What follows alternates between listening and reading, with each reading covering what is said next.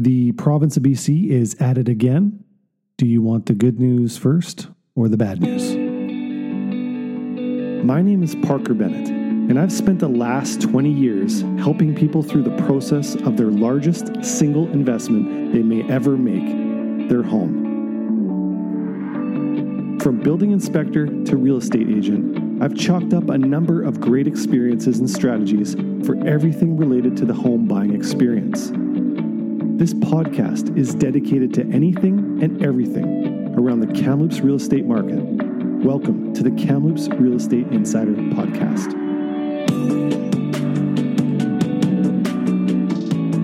You know, I've often said on the on this podcast that since I've been a real estate agent approximately 10 years ago, the amount of regula- regulation changes um, and paperwork additions to the real estate transaction has exploded. And here we are once again. The BC provincial government on February 22nd, last Friday, has announced the uh, update to its BC home flippin' tax. I call it the flippin' tax, which is a proposed BC home flippin' tax that'll apply to income that you make on the sale of your property that you own in the province of British Columbia for less than two years. So it's a little more complicated than that. If uh, let me give you the rundown. If you've owned a property for 365 days or less and you sell it, any property uh, profit that you've realized on the sale of that will be taxed at 20%.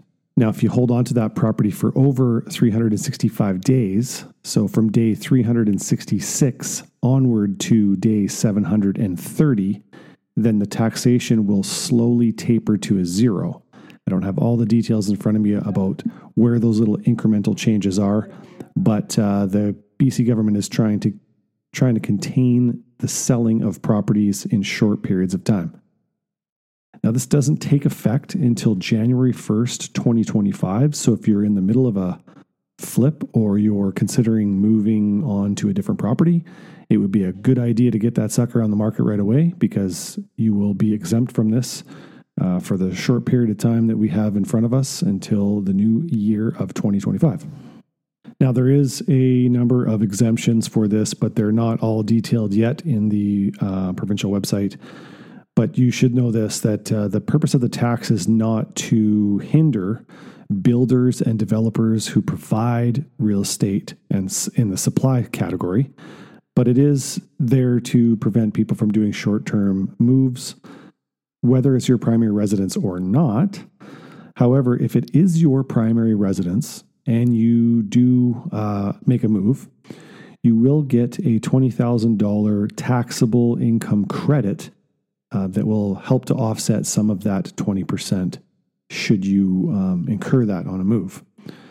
Uh, some of the other uh, notable exemptions are separation and divorce, uh, death, uh, disability or illness, um, relocation for work, insolvency, personal safety, uh, change in household members.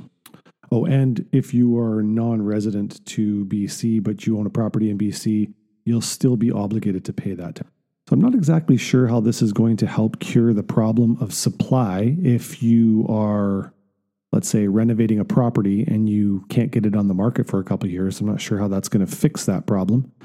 I don't think it's going to create any new tax dollars for the provincial government because realistically, selling houses um, and flipping houses is the most taxable thing that you can do from a government perspective.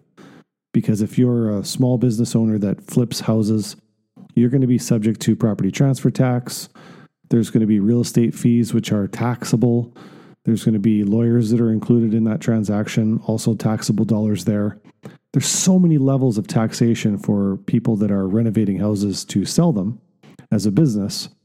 And um, I, I, just don't see where the government's not going to gain more money from tax, taxable income through this process. I, I just don't see that happening. I just feel like people renovating houses are going to, you know, drift to the sidelines at least for the short period of time that this uh, flipping law is, is in effect, which you know, like most laws that come into effect, they never really go away. So I can't imagine Home Depot's pretty stoked about this. And I, I don't know if there's going to be other, you know, issues that come from this from our economy, like economic issues that come from this from the perspective of a bunch of people not being able to renovate properties to resell them uh, you know at a, at a margin. So this doesn't make any sense to me. And I don't know if the government feels like there's thousands and thousands of houses out there that are currently unoccupied just being renovated at current states. And that's what the problem is. Um, I, I don't believe that's their initiative. I don't believe that's their perspective. Their perspective is, is that real estate agents and people that flip houses are the reason that there's you know increased housing demand. Just makes no sense you're bringing in a million and a half people to a country over a three year period, and there's not enough houses as it is to start off with. And we build less than the amount of houses that we're going to offset with new, um, you know, immigration to Canada. It's going to cause a bigger supply problem. So these minute changes that they're making are, are, not really affecting the the pivotal problem that we're being faced with. We don't have enough houses to supply the residents of our country. And in Western Canada, that's a, a bigger issue because houses here are more expensive. There's a bigger demand to be here. We have a lot to offer natural resources, beautiful mountains, ski hills, very nice weather, ocean. We have a ton to offer. And unfortunately, that's going to cause a bit more of a housing shortage moving forward. So uh, that's my two cents on that part. Um, there's the bad news, but I do have some good news. I want to take a moment to express my gratitude to the incredible community of listeners on this very podcast. Your support fuels the engine behind this podcast, and we want to hear from you. If you found the content helpful, entertaining, humorous, hopefully a little bit of all three, uh, or if there's a specific topic that you'd love us to cover, please leave us a review on your favorite platform. Your reviews not only warm our hearts, but also help us reach more aspiring homeowners, savvy investors, and anyone looking to navigate the real estate journey right here in Kamloops. So if you're ready to be a part of our growing community, head on over to your favorite platform and share your thoughts. All right, let's get back to the episode.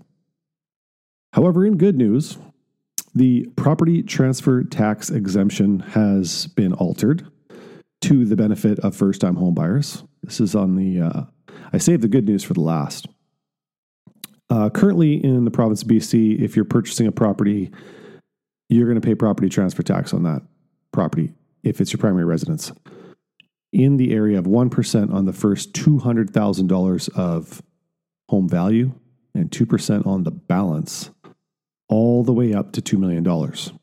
So if you're in Kamloops and you're purchasing a property for, uh, let's say, uh, a million bucks, you're going to pay 18,000 bucks in property transfer tax. Now, the benchmark price in Kamloops is sitting somewhere around that 650 to 670 range. I would say a median uh, single family detached home in Kamloops is probably about 100,000 over that benchmark price. So you're probably sitting around 750, but just for ease of calculation, if you buy a house for a million bucks, you're going to pay 18 grand in tax. Now, previously, if you were a first time home buyer, you had the opportunity to get a one time exemption from property transfer tax up into up until $500,000 of value.